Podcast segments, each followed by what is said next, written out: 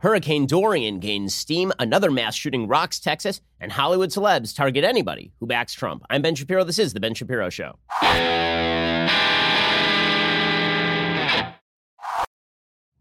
Guys, I hope you had a wonderful Labor Day weekend. That was something the labor movement was good for, right? I mean, the Labor Day weekend was nice, just a random day that you get off. Also, the rest of this week is short, so we'll get through it together. We have a lot to get to today. Let's start with the latest on this hurricane. So, according to the Washington Post, Category 3 Hurricane Dorian has parked itself over the northwestern Bahamas since Sunday night. I mean, this sucker is moving like traffic on the 405, meaning not at all. It has unleashed a nightmare 24 hour siege of devastating storm surge, destructive winds, and blinding rain. With Dorian perched perilously, close to the Florida peninsula, Monday night into the first part of Tuesday has become the critical time that is likely to determine whether the state is dealt a powerful blow or a less intense scrape. Just tens of miles and subtle storm wobbles could make the difference between the two scenarios. The storm has come to a standstill over Grand Bahama Island. If it soon starts to turn north, Florida would be spared Dorian's full fury. It looks right now, according to the storm maps, like that is a significant possibility that it sort of hugs the coast but doesn't actually slam into Florida full force.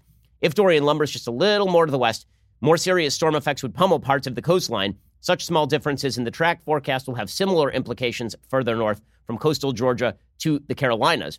Millions of people have been evacuated in expectation that the poss- that this hurricane could slam into the Florida coast. The National Hurricane Center has issued hurricane storm surge and tropical storm watches and warnings from the Atlantic coast of Florida northward into South Carolina. Storm surge refers to the storm-driven rise in ocean water above normally dry land according to the Washington Post.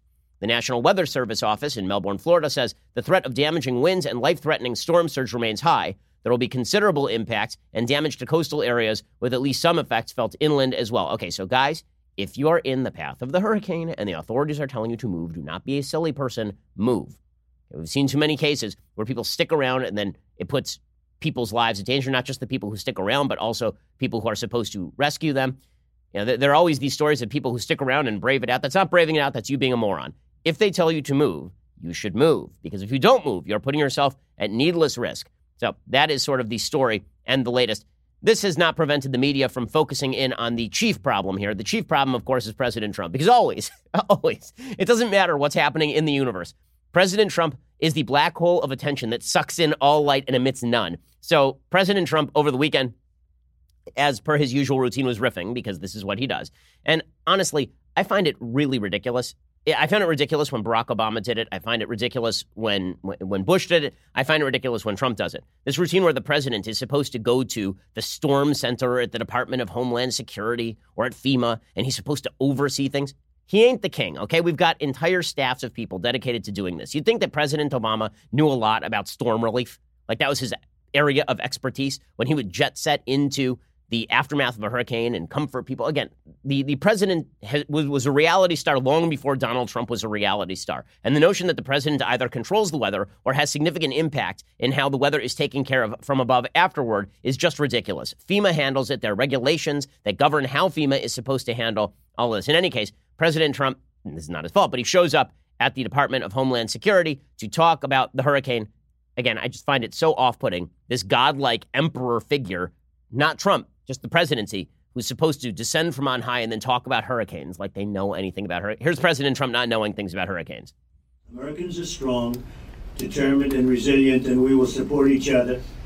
And we will work very hard to minimize whatever the effect of, of what's coming at us. We don't even know what's coming at us. All we know is it's possibly the biggest. I have not sure, I'm not sure that I've ever even heard of a Category 5. I knew it existed and I've seen some category fours. You don't even see them that much, but a category five is something that uh, I don't know that I've ever even heard the term. Other than I know it, it's there. Okay, so everybody gets very uptight about Trump saying this sort of thing. Okay, because this is what Trump does. Okay, everything that he ever does is superlative. So if a woman is beautiful, she's not just beautiful; she's the most beautiful. And if a storm is big, it's not just big; it's the biggest we've ever seen. And if there's a recession, it's not just a recession; it's the worst recession in human history. And if it's a great economic boom. It's not just a great economic boom, it's the greatest economic boom since God created the earth. The seventh day, huge economic boom, let me tell you. Okay, so naturally the media go nuts over this. How dare Trump say he's never seen a category five hurricane? Anderson Cooper is very upset about this because Anderson Cooper has stood outside in the middle of rainwater and such. So here is Anderson Cooper being very upset that Trump doesn't know there have been other Category 5s on his watch or something. A Category 5 is something that uh, I don't know that I've ever even heard the term. Okay, so what makes what you just heard even more confusing or even weirder is that multiple Category 5 hurricanes have either hit or threatened to hit the United States during his presidency. Wow. I mean, what, what heroic journalism there from Anderson Cooper. You mean President Trump got a thing wrong? Wow, obviously that means he doesn't care about hurricanes. And then Anderson Cooper doubles down. He says, well, Trump's off golfing. Again, there are certain situations in which I think that the president is basically necessary. And it seems to me that, let's say, when an embassy in Benghazi is on fire and the president might be needed in order to determine whether or not American troops ought to be sent there to protect an American embassy, that jet setting off to Las Vegas for a party with Beyonce and Jay Z, that might be like not a great thing to do.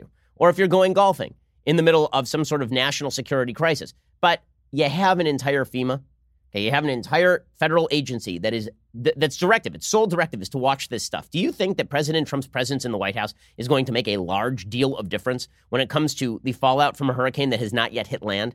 Granted, it's bad optics, but is it really a difference maker? Again, the role of the presidency in the public mind is so large and so ridiculous that we tend to think of the president as sitting over some sort of desk with control buttons. If I just hit this one right here, well, that means that I've stopped the hurricane. Deploy the resources, Bob. Pick up the red phone like the mayor on the old Batman show. In any case, here's Anderson Cooper saying, you know, Trump's off golfing and there's a hurricane about to hit. Okay, whatever, man. This was his 227th day at one of his golf clubs since he took office. Right. It, would be one thing if he had not gone after the former president about golfing and said mm-hmm. that he would never go golfing because he'd be too busy and doing too important work and winning so much. Uh, I mean, it's not us nitpicking. It's using his own criteria of for judging other presidents, uh, and by his own criteria, right. he sure is golfing a lot. Okay, well, again, there's there's there's something fair about that. I mean, Trump did go after Barack Obama a lot on the golfing, but I will note somebody who did not go after Barack Obama a lot on the golfing, and his name is Anderson Cooper. I don't remember Anderson Cooper doing a lot of stories about Barack Obama golfing. Now that it's Trump, it's like, oh, it's terrible. I can't believe that Donald Trump would go golfing. I mean, especially when he said golfing was bad. Right. And you said golfing wasn't bad, and now you think golfing is bad. So like, this whole thing, uh, not everything is about Trump, guys. I mean, short story, not everything is about Trump. It's a hurricane.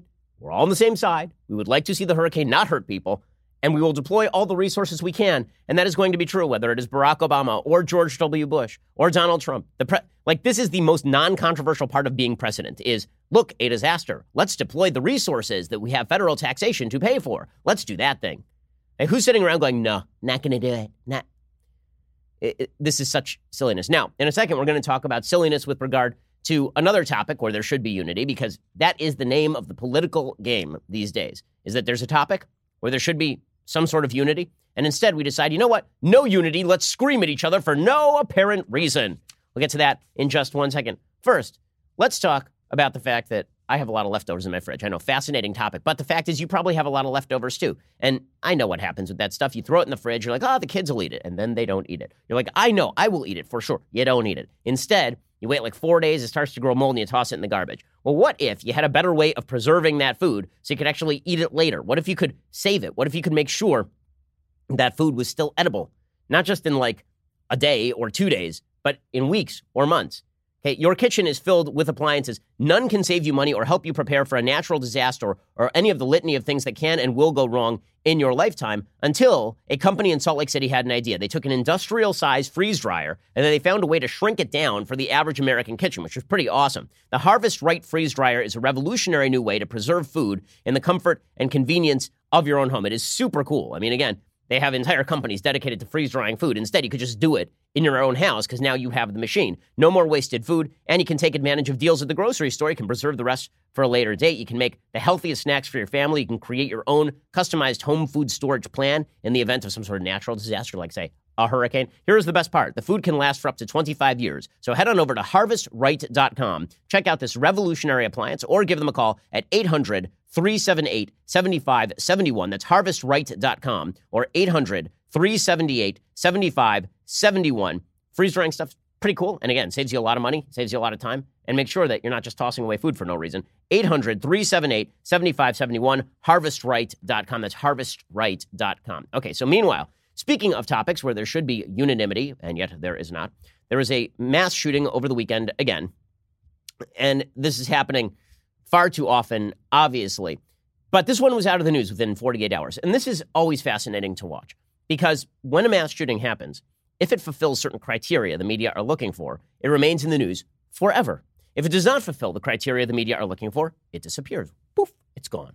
Right? So, if it's the El Paso shooting and it's a white supremacist shooting Hispanics going aisle to aisle in a Walmart, in the news forever. If it is a shooting at a black church in Charleston, South Carolina, in the news forever. If it is a shooting of children in Sandy Hook, Connecticut, in the news forever. If it's a shooting in Parkland, Florida, in the news forever. If it's a shooting at a gay club in Orlando, nope, we don't talk about that one anymore. If it is a shooting at a church in Texas, we don't talk about that one anymore. If it's a shooting in Dayton, Ohio, we don't talk about that one anymore. And this one here in Odessa, Texas, we don't talk about this one. Right? We, there's no need to talk about this one. Why? Because there are certain criteria the media are looking for. One, they're looking for a long gun. Right? They're looking for somebody who's using an AR-15. Two, they're looking for somebody who is motivated by some sort of white supremacist or quasi right beliefs that they can pin on conservatives. And three, they're looking for some sort of mass shooting scenario in which the motive is not only clear and convincing, but the person who is at issue is not really on anyone's radar so much. If there are too many red flags, then it tends to fall off. Right? If, if, if there are too many red flags, so you need a clear motive in order for the media to, and the motive has to be a some sort of motive that cannot be attributed to the left. So if it's a if it's an attempted shooting of congressional the congressional baseball players, people playing baseball who are in Congress, then that doesn't make the news. It has to be a clear motive.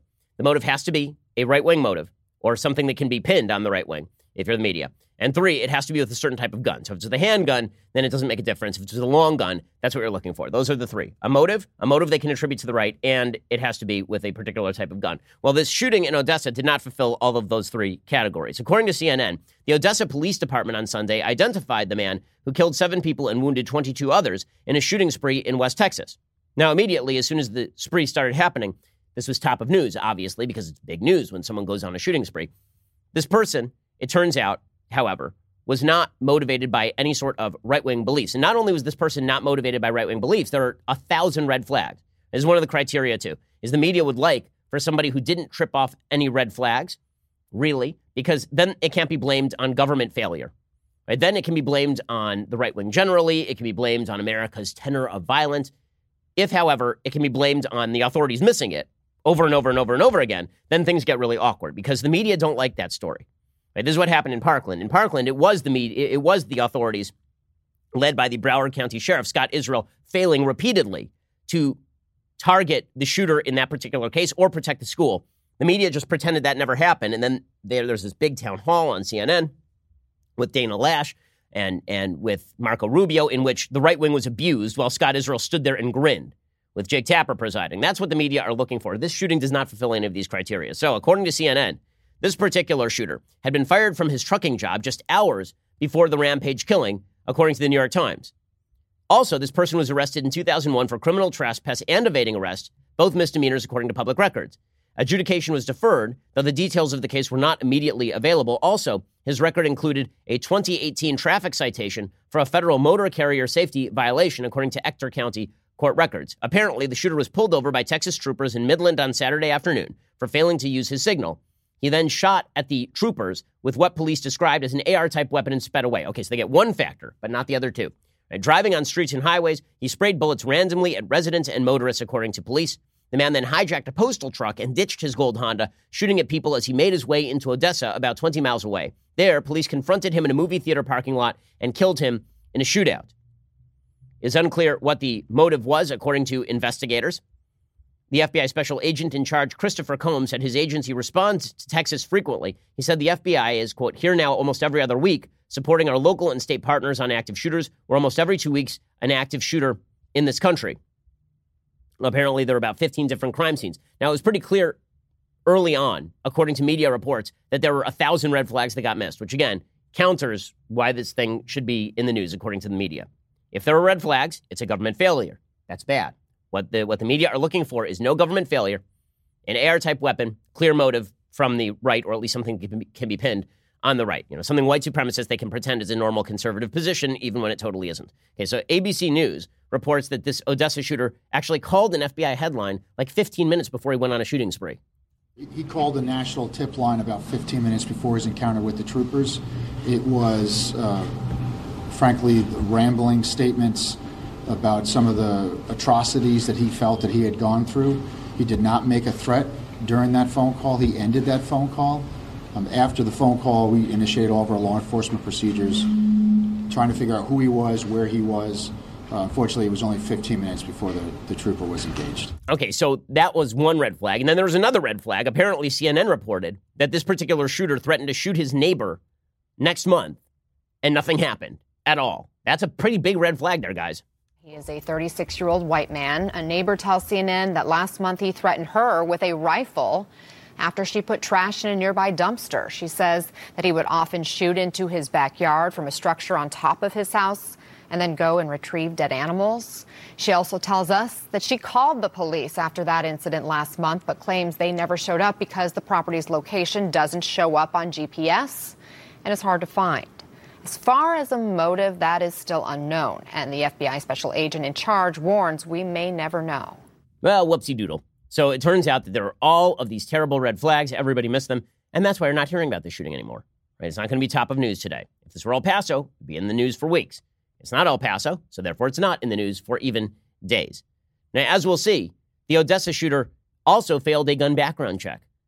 And we'll get to that in just one second. First, let's talk about why I feel like I need to use a VPN. So, just a couple of years ago, you know, I am constantly traveling. I use public Wi Fi. I assume that while I was on public Wi Fi, somebody actually hacked some of my credit card passwords and then proceeded to buy a bunch of NFL tickets. I looked at my charge card. I never really look at my charge bills until a couple of months later. I looked at my charge card and I was like, why have I bought 83 NFL tickets? That's weird. I've never been to an, a live, I've been to one live NFL game in my entire life. So that, that's kind of odd. Well, it turns out that somebody had stolen my information. At that point, I was like, you know what? I should probably have a VPN. And that's when I turned to ExpressVPN. You should be using ExpressVPN every time you go online. There are too many people who want your data. Big tech companies that are using your data for their own purposes, governments that are looking for your data to monitor you, particularly if you're abroad. And then you got hackers who are constantly looking for your data so that they can use it against you. When I use ExpressVPN, search engines and media sites can't see my IP address at all. My identity is masked and anonymized as well. ExpressVPN has the added benefit of encrypting 100% of your data to keep you safe from people who you don't want to have that information. ExpressVPN software, it takes just one minute to set up on your computer or phone. It really is very easy. You tap one button and you are now protected. I know the dudes who run ExpressVPN. I definitely trust them with my data, which for me, since I'm a public figure, is a pretty important thing. Protect your online activity today with the VPN I trust to keep my data safe. Visit expressvpn.com slash Ben to claim an exclusive offer just for my fans. That's expressvpn.com slash Ben for three months free with the one-year package. Visit expressvpn.com slash Ben to get started. Go check it out right now. Okay, so as I say, more red flags. Apparently, the Odessa shooter failed the gun background check. The governor of Texas, Greg Abbott, he tweeted on Monday that the gunman in Saturday's mass shooting in Midland and Odessa had previously failed the gun purchase background check, did not go through a background check to buy the gun used in Saturday's incident. Whoops. Another thing that cuts against this being in the news. If it turns out there were regulations that were already violated, then would another regulation have stopped any of this? The answer, of course, is no. Abbott's tweet didn't say, according to the Texas Tribune, why the 36 year old Odessa man didn't pass the background check or how he obtained the rifle he used to kill seven people and injure 22 others. Abbott also cited the shooter's criminal history, said we must keep guns out of criminals' hands. Now, this should be an area of relative unanimity. As I say, the left doesn't have the ability to blame it on the right. This is obviously a bunch of red flags that were ignored, a bunch of government failures. This guy violated a bunch of regulations, so additional regulations probably would not have helped here. And yet, somehow, this has still become a partisan issue. Because if we can make a hurricane partisan, man, we can make anything partisan. And if it's not partisan enough, then it just sort of drops off the table in the news cycle. It's no longer there. Well, leading the charge this time in the gun control battle is Joe Biden, who's been looking for sort of a rationale for being in the race. The big problem for Joe Biden is that he still can't answer a very simple question why are you running? Right? This is one of the big problems for Hillary Clinton in 2016. Bernie Sanders could tell you why he's running. He wants more Putin, of course. But actually, he was running because he wants more socialism. Hillary Clinton kept being asked why she was running, and it was basically because I deserve it. And Joe Biden is the same thing.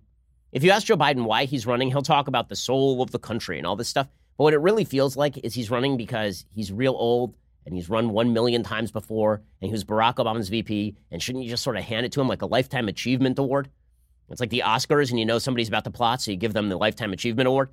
Well, there's a problem for Joe Biden. So he's been looking for some sort of spice in his campaign. And the media are picking up on this. So the media love, love, love, love, love Elizabeth Warren. And we'll get to Senator Warren in just a second because her career is sort of fascinating. It's fascinating how she moved from a sort of heterodox, iconoclastic thinker into somebody who is doctrinaire on the left Bernie Sanders type, because she didn't used to be. But Joe Biden, the reason the media are out of love with him right now is because he can't answer that simple question. So the New York Times has a piece today by Mark Leibovich titled, Does Joe Biden Want to Be Doing This? Which is always a good sign for your campaign. Do you even want to be here, Joe? How badly do you want to be president? Joseph R. Biden was asked after a recent speech in Prohl, Iowa. The answer to such an inquiry would appear self evident in the case of Mr. Biden, who began his running for president routine more than three decades ago. In other words, very badly, one would assume.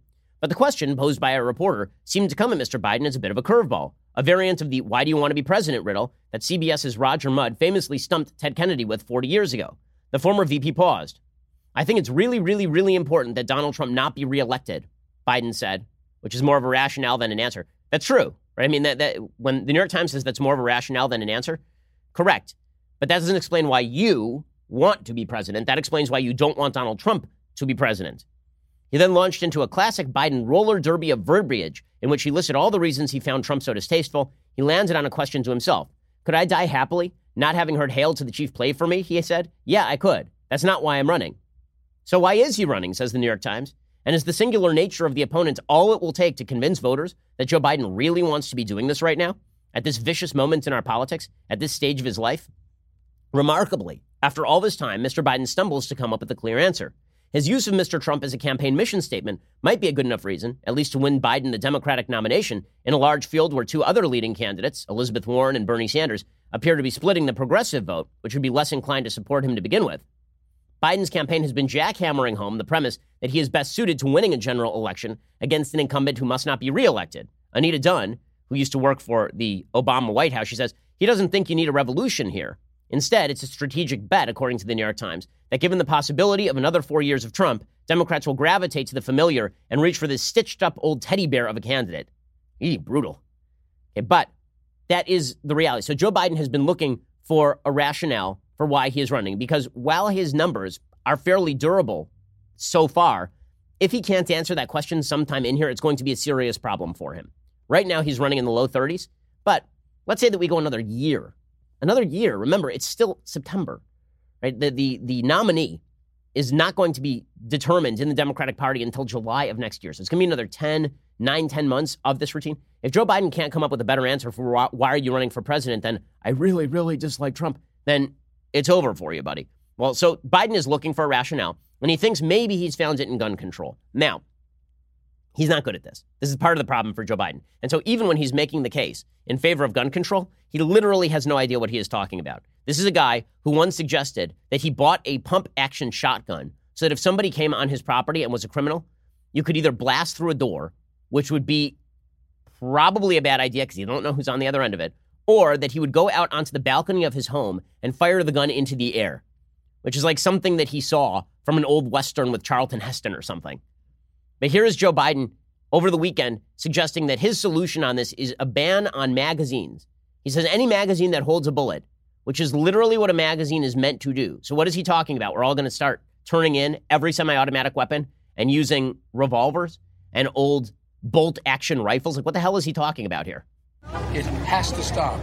The idea that we don't have elimination of assault type weapons, magazines that can hold multiple bullets in them, is absolutely mindless. It is no violation of the Second Amendment. It is uh, it's just a, a bow to the special interest of the gun manufacturers and the NRA. Okay, so any gun that can hold multiple bullets, he wants to ban, and that's bowing to the NRA. One one of the things that is so irritating about gun control talk for the left is that people do not become pro gun because the NRA exists. The NRA exists because people are pro gun. It's like saying that, uh, that Planned Parenthood, in the absence of Planned Parenthood, there would be no push for abortion. No, Planned Parenthood exists because there was a push for abortion. Emily's List exists because there's a push for abortion. The NRA is no different. And we'll get to more of the Democrats trying to find a raison d'etre, a reason to exist, by pushing gun control in just one second. First, let's talk about the fact that we are all going to die. I know, depressing for the day after a Labor Day weekend, but It's a reality, man. And that is why you should be looking at Policy Genius right now. Because if you know you're going to plot, and you do, take five minutes, think about it, then never think about it again, but make sure that your family is insured. September is National Life Insurance Awareness Month, the most exciting month of the year. Most people may not be aware of this little fact. In fact, most people aren't even aware they need life insurance at all, which is why 40% of Americans don't have it. So this math doesn't line up. 40% of Americans don't have life insurance, but 100% of Americans will die.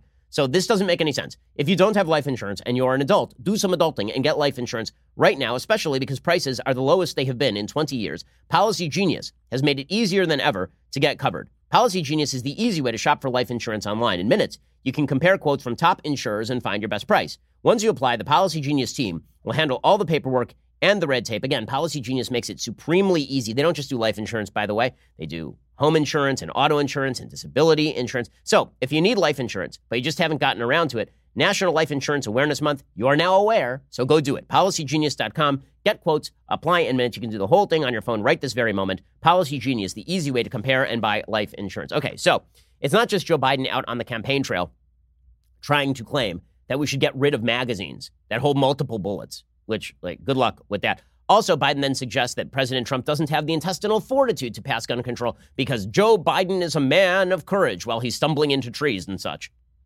So, no possible solution to deal with this gun issue. There is a solution. Next when? fall. I don't see anything out there. Do you? I've seen nothing. The president has no intestinal fortitude to deal with this. He knows better. He even his, his instinct was to say, "Yeah, we're going to do something on background check." What's he doing? Come on, this is disgraceful.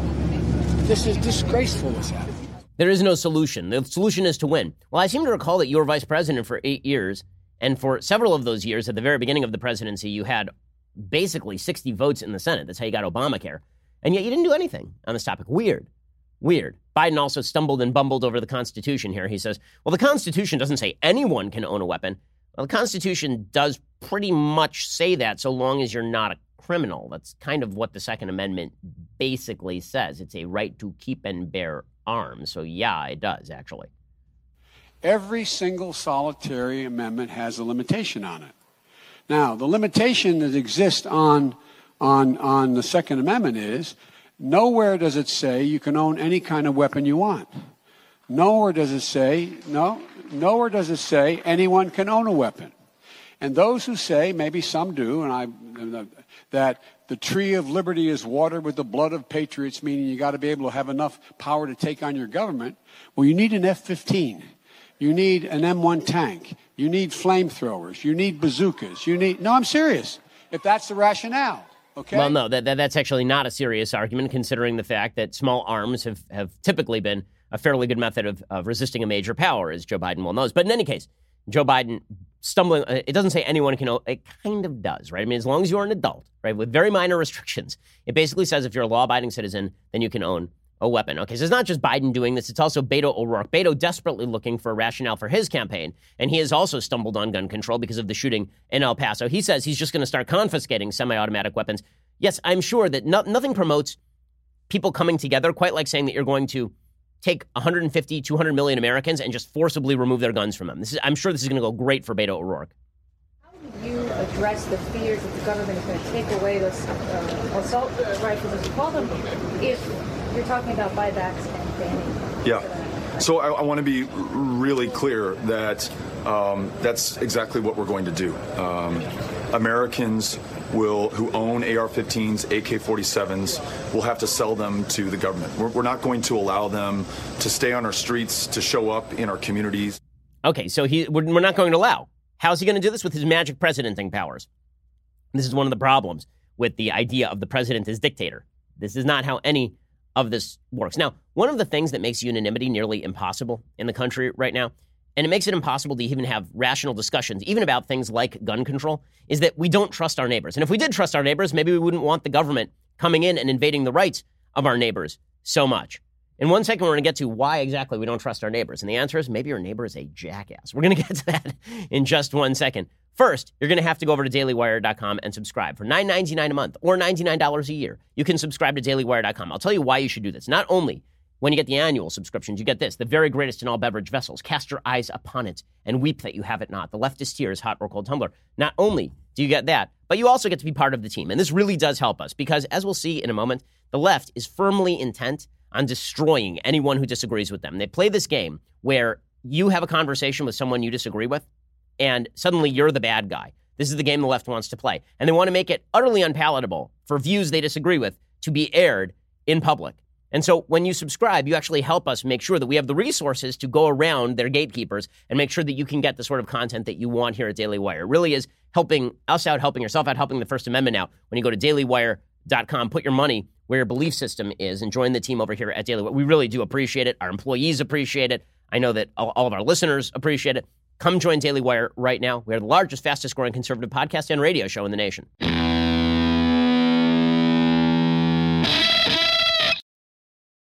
So we are now in a vicious cycle of distrust.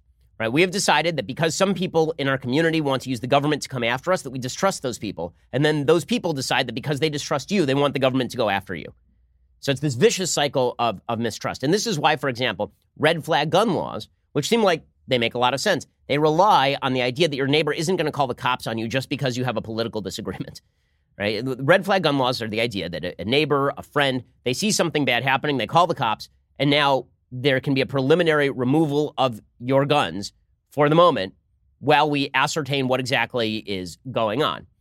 Okay, and frankly, I don't have a general problem with this idea. The problem is that you may have your next door neighbor who just wants to remove your guns by dint of the fact they disagree with you. And evidence of this comes from our good friends in Hollywood. So remember that time when Hollywood was super pissed off because supposedly it was a wide breach of American values to target actual communist agents inside Hollywood? Right? There were the McCarthy hearings, and this was apparently the worst thing that ever happened in the United States. Now, the McCarthy hearings were quite bad, but worst thing to ever happen in the United States, not so much. People are going to say I'm strawmanning that. How many films has Hollywood made about the McCarthy era? Approximately 1,623,211. I mean, they, they make a movie about the McCarthy era every five minutes. Meanwhile, they are McCarthyites. Okay, the highest levels of Hollywood are McCarthyites. It's the reason why I have a number of fairly prominent Hollywood people that I talk to. When I say fairly prominent, I mean A-listers who I talk to on a fairly regular basis, and I will never, ever reveal who they are, specifically because then the left would come and ruin their career.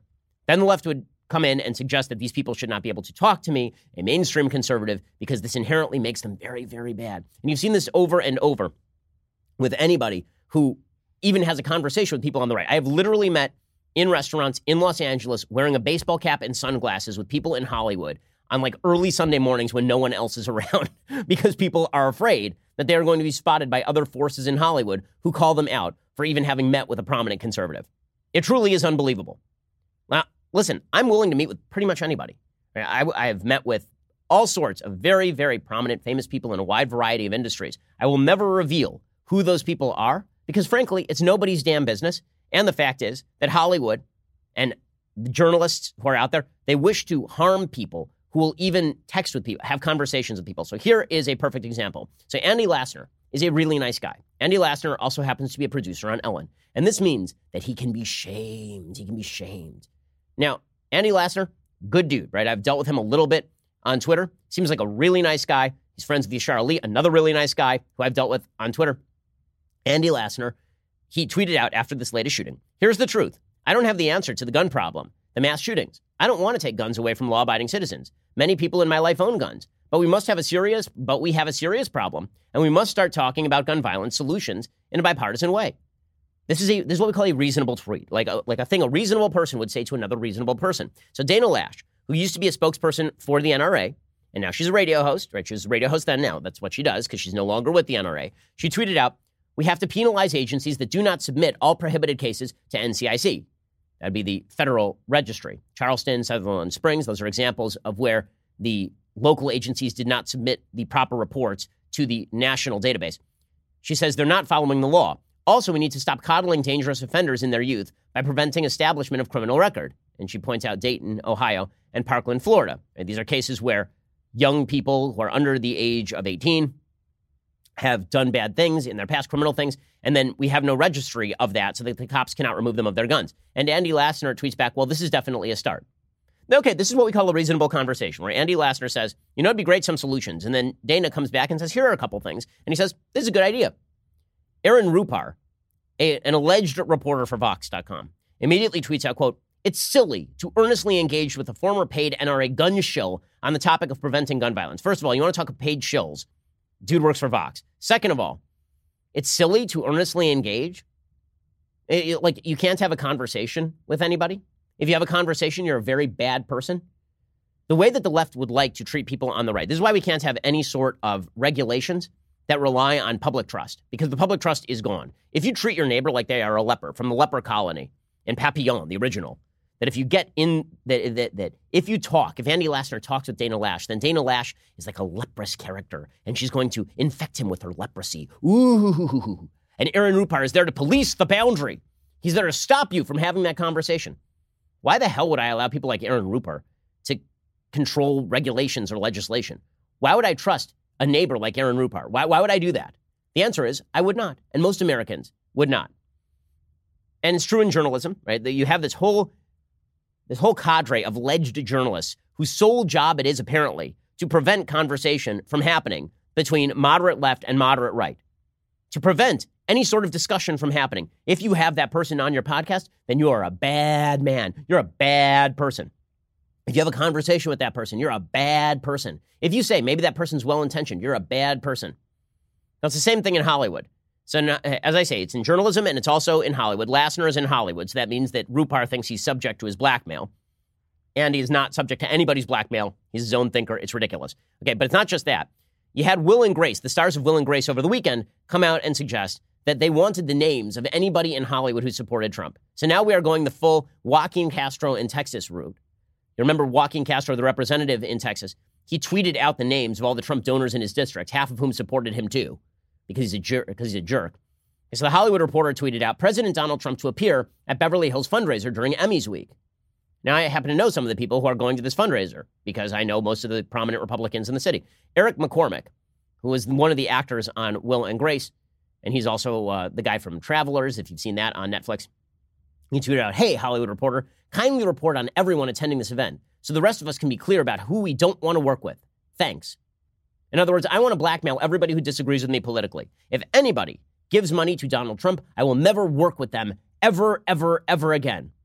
Yeah, I trust you guys to be part of the common community where we trust each other and we don't call the authorities unless we need to, and we never use the power of the government gun to point it at our friends. I definitely trust you guys.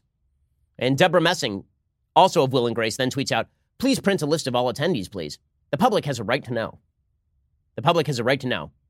How delightful she is. I mean, what, what delightful people these folks are. President Trump then tweeted his own response. He says, I have not forgotten that when it was announced that I was going to do The Apprentice and when it became a big hit, helping NBC's failed lineup greatly, Debra Messing came up to me at an upfront and profusely thanked me, even calling me sir. How times have changed. One of the things that drives Hollywood so nuts about Trump is that they created him. He is their Frankenstein monster. Right? Donald Trump was basically a D-list celebrity until The Apprentice. And then The Apprentice happens and he becomes an A-list celebrity again and he's appearing on the Emmy singing Green Acres with one of the stars of Will and Grace, Megan Mullally. Right? So that, that, that's pretty ironic and pretty hilarious. But the larger point is that you cannot have a community or a republic in which people are forbidden from having conversations with each other and where people are deliberately attempting to destroy each other's lives. So here is another example of this not outside of Hollywood. So there are these there's this couple named Carl and Angel Larsen. Okay, and this couple is now in the middle of a lawsuit. A federal a federal appeals court lawsuit just reinstated a lawsuit filed by these two Minnesota filmmakers. They want the right to refuse to film same-sex weddings. They said that videos are a form of speech with constitutional protections under the First Amendment. So Carl and Angel Larsen run a Christian business called Telescope Media Group in St. Cloud, is according to the AP. They sued the state's human rights commissioner in 2016, saying Minnesota's public accommodation law would result in steep fines and jail time if they offered services promoting only their vision of marriage. So they, they, they're videographers, they only do traditional marriages. And the state of Minnesota basically threatened them with jail if they would not create videos on behalf of same sex couples because this is America, guys. And we can't have people creating the videos they want to create. A federal judge dismissed the case two years ago, but a three judge panel of the 8th U.S. Circuit Court of Appeals reversed that decision on Friday. The panel sent the case back to the lower court with instructions to consider a preliminary injunction that would allow the Larsens to operate their business without fear of being found in violation of Minnesota's Human Rights Act, according to the Star Tribune. Judge David Stras is a former Minnesota Supreme Court justice. He wrote in Friday's opinion that wedding videos involve editorial judgment and control and constituted a media for the communication of ideas, which is obviously true. Judge Jane Kelly issued a dissenting opinion. She said that the service the Larsens want to make available to the public is expressive, does not transform Minnesota's law into a content based regulation, nor should it empower the Larsens to discriminate against prospective customers based on sexual orientation. Is another perfect example of neighbors not leaving each other alone. Okay, the, the Republic relies on neighbors leaving each other alone. If we don't leave each other alone, it's going to be extraordinarily difficult for us to have any common politics at all. And this is what we are watching in action. This is why politics continue to become so partisan. Because if I don't trust you and you don't trust me, and the only question is who gets to control the gun that shoots the other guy, well, then politics is basically blood sport. Now, speaking of blood sport, you want to know somebody for whom politics has become blood sport is Elizabeth Warren. So Senator Warren is obviously running strong in the Democratic primaries right now. Not quite as strong as I think a lot of the media would have it. By which I mean that if you look at the poll averages right now nationally, she is still running third. There's a lot of talk about her being the, the new front runner. The polls are pretty conflicted about that. There are a couple of polls that came out in the last week. The last two polls had Joe Biden up seven points and Joe Biden up four points, respectively. Only one of those polls had Elizabeth Warren in second place. That was the Economist YouGov poll that had Biden up over her 25 to 21. The Emerson poll had her down in third, trailing Joe Biden by 16 points. In fact, on average, in the last maybe seven or eight polls, she's down somewhere between 13 and 17 points to Joe Biden in most of these polls. So, for all the talk about her being the new frontrunner, that is a little premature. However, it is sort of fascinating to watch Elizabeth Warren's transformation as a candidate. So, I've only met Elizabeth Warren one time. I, I, I audited her class when I was at Harvard Law, and I was like, this isn't for me. She used to teach property. But I did take a sample class with her when I was at Harvard Law School. She was a good teacher. I mean, I, I will say that she was very live in the classroom. She was very charismatic in the classroom. The very first time I met her, I've told this story before. I met her when she was recruiting for Harvard Law School. It was at the top of the W Hotel, very swanky, in Los Angeles, in the, near the Westwood campus. And I went up there, and she was sort of wandering around, meeting all the students. And she realized that I was the guy who had written a book about college bias on campus. And she had said, Well, I don't really think that there is liberal bias on college campus. Are you sure that's the case? And I was like, Yeah, that's the case. And she said, Oh, you're one of those Rush Limbaugh listeners, aren't you? And I said, Have you ever listened to Rush Limbaugh? And she was like, No. So that's sort of how our conversation started. That was the only really lengthy conversation I ever had with now Senator Warren. But here's the thing way back in 2003, 2004, which is when I met her, she was a much more interesting thinker. So this is the thing to understand about Elizabeth Warren that because our politics now revolves around demonizing other people and government control, heterodox thinkers like Elizabeth Warren circa 2003 are no longer tolerated by, by homogenous thinkers circa Elizabeth Warren 2019. Elizabeth Warren 2019 is not Elizabeth Warren 2003. How do I know? Well, over the weekend, I read her book. She wrote this very famous book called The Two Income Trap in 2003. And the book is actually really, really interesting. Like she used to be sort of an interesting thinker. The two income trap is premised on this basic idea, which is that the number of females who had who had gone into bankruptcy had risen spectacularly over the past two or three decades, which she found kind of shocking because she figured, okay, well, it really should be a lot of males going into bankruptcy. After all, more females are entering the workforce, particularly mothers. Mother, and it wasn't just single moms; it was married moms who were going into bankruptcy. What she found is that there was something called the two income trap happening. The two income trap was basically a lot of women entered the workforce with the guarantee that they would now have two incomes in the family, which meant more money for everybody. And then what would happen is one person, they, they would then take out expenses that were commensurate with the combined salary of the couple. So let's say one half of the couple is making 50 grand, the other is making 50 grand, their combined income is now 100 grand. So they take out a mortgage on a house that is commensurate with 100 grand income and then one of them loses their job. Well, now they're in bankruptcy. So her her actual point is that the same did not hold true if you had one income. So you have one income that's 50 grand and you take out expenses commensurate with that 50 grand, including getting a smaller house. Then the husband loses his job. Well, you have a backup earner sort of in store in the woman. She would then enter the workforce and she'd make up like 60% of the salary while dad was looking for a job. Whereas if you are living on the edge of two salaries and there's no backup plan, you're basically screwed. That was the two income trap. And her suggestion was that so many women had entered the workforce that it had artificially increased prices on things like housing, particularly in the suburbs. It's a really interesting sort of take, right? I mean, her, she's not arguing women shouldn't be in the workforce, but she is arguing that women in the workforce does have an enormous number of unintended consequences and that maybe the couples that are best situated are actually the ones where only one member of the family is working. because you're only going to take out expenses commensurate with the one salary. A really, really interesting take. And not only is that take pretty interesting, she also talks about specific policy proposals. And her policy proposals are fairly interesting, including some fairly right wing policy proposals. Right? She argued explicitly against more government regulation of the housing market.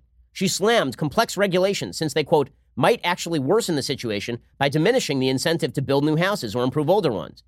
Weird because now her entire party is calling for rent control and government subsidized housing. Right? She favored against she, she in, instead of trying to place restrictions on housing building and, and caps on prices, she suggested a well-designed voucher program. That's right. Elizabeth Warren used to be a big fan of school vouchers because she pointed out the reason that people were moving into suburbs was to get to better schools. And if you had school vouchers, then people from inner cities could actually go to those better schools. And that would allow more free transport of people to better schools, and that would bring down overall real estate prices. That's a very right wing proposal. Okay, the, the heterodox policy proposals didn't actually stop there.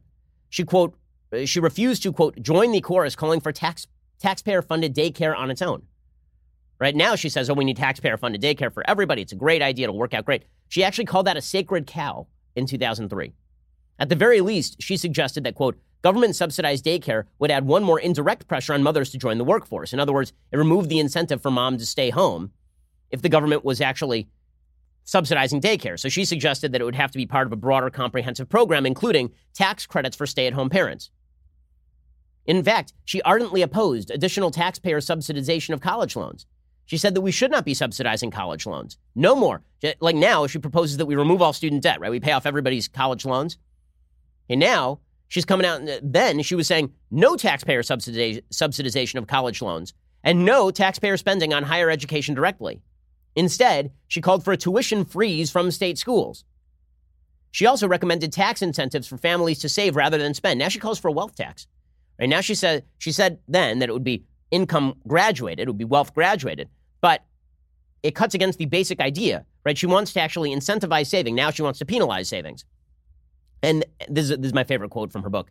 She opposed radical solutions wholesale. This is a direct quote from Elizabeth Warren, circa 2003. Quote, we haven't suggested a complete overhaul of the tax structure. We haven't demanded that businesses cease and desist from ever closing another plant or firing another worker. Nor have we suggested that the United States should build a quasi socialist safety net to rival the European model. Direct quote from Elizabeth Warren, 2003. Does this sound like Elizabeth Warren 2019? No, it doesn't. She wrote a new intro for this book in 2016 with her daughter, because the book is written with her daughter. And now it is just boilerplate Democratic pap. Why? Because Elizabeth Warren understands that creative solutions are not possible in a country where we don't trust one another. That when you mistrust your neighbor, that the only solution is absolute power. And so Elizabeth Warren has opted for absolute power, just like the rest of the Democratic Party. She has opted for top down government control in every area because half the solutions she's calling for rely on you trusting your neighbor and suggesting your neighbor isn't a bad person. So she has jettisoned that. Now she is in full scale, your neighbor's a bad person territory. And if they stray, then we clock them. That is not an inherently sympathetic position to other Americans. It's amazing that, that so many on the left can portray themselves as sympathetic to their fellow Americans when their actual proposal is that other Americans, for making free choices, ought to be punished in a general way. And that the government ought to cram down. And if you even have conversations across the aisle in the most extreme cases of, of the left, then you should be punished just for those conversations. Elizabeth Warren used to be an interesting character. She's no longer interesting, which is why she's now seen as a frontrunner for the Democratic Party nomination. Elizabeth Warren, circa 2003, was actually kind of interesting. 2019, she's boring as mud.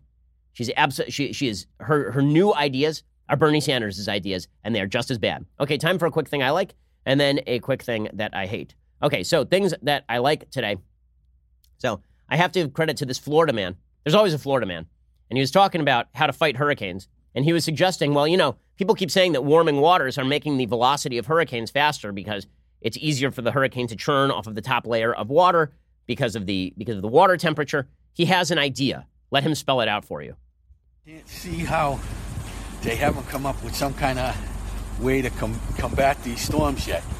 They keep saying, oh, you know, two days ago, three days ago, oh, it's at this, but it's going to hit all this warm weather, all this warm weather and warm water. We have a navy.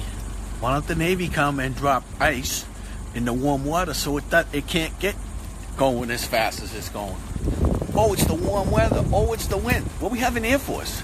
Drive some Air Force planes around to get the winds going the opposite way. Um, yeah. So that's a solution. I mean, listen, we can make fun of this guy all day, but we know he'll be president by 2024, so we should really watch ourselves here. I mean, at the very least, it's a better solution than nuking the hurricane. So, I mean, I'm not, I'm not against it. Maybe that was, maybe that was President Trump's original plan. He was actually going to buy Greenland and then he was going to ship it glacier by glacier into the hurricane pathway just to stop those hurricanes. I don't know. You don't know. He's a creative thinker. Okay, other things that I like today. So there is a very good editorial in the Washington Post today by a Chinese dissident named Chen Guangcheng. He's a member of the faculty of the Institute for Policy Research and Catholic Studies at the Catholic University of America.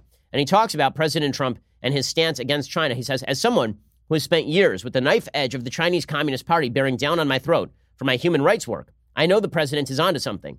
Tariffs and economic threats may be blunt tools, but they are the kind of aggressive tactics necessary to get the attention of the CCP regime, which respects only power and money. It's not just about winning, as the president sometimes puts it, and it's not simply about trade. It's about justice, it's about doing what's right for ordinary Chinese and American people. Presidents before Trump naively believed that China would abide by international standards of behavior if it were granted access to institutions like the WTO and generally treated as a normal country. But that path proved mistaken. Beijing ignored Western pressure on matters from human rights to the widespread theft of intellectual property. Trump, whatever his flaws, grasps this reality.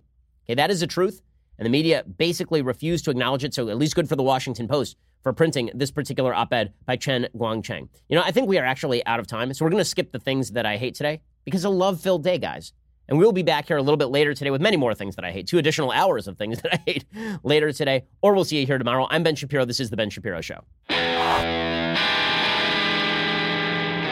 If you enjoyed this episode, don't forget to subscribe. And if you want to help spread the word, please give us a five star review and tell your friends to subscribe too. We're available on Apple Podcasts, Spotify, and wherever you listen to podcasts. Also, be sure to check out the other Daily Wire podcasts, including The Andrew Klavan Show, The Michael Knowles Show, and The Matt Walsh Show. Thanks for listening.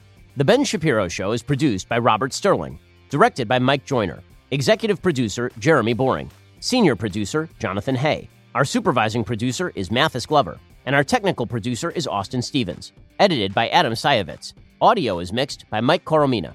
Hair and makeup is by Jesua Olvera. Production assistant Nick Sheehan. The Ben Shapiro Show is a Daily Wire production. Copyright Daily Wire 2019. If you want to delve the depths of leftist madness, head on over to The Michael Knowles Show, where we examine what's really going on beneath the surface of our politics and bask in the simple joys of being right.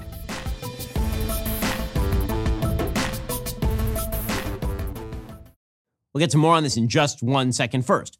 Pure Talk believes in American values, and that free should mean, you know, like free. So when you switch to Pure Talk today, you'll get a free Samsung 5G smartphone. There's no four line requirement, no activation fee, just a free Samsung that's built to last with a rugged screen, quick charging battery, and top tier data security. Qualifying plans start at just 35 bucks a month for unlimited talk, text, 15 gigs of data, and a mobile hotspot.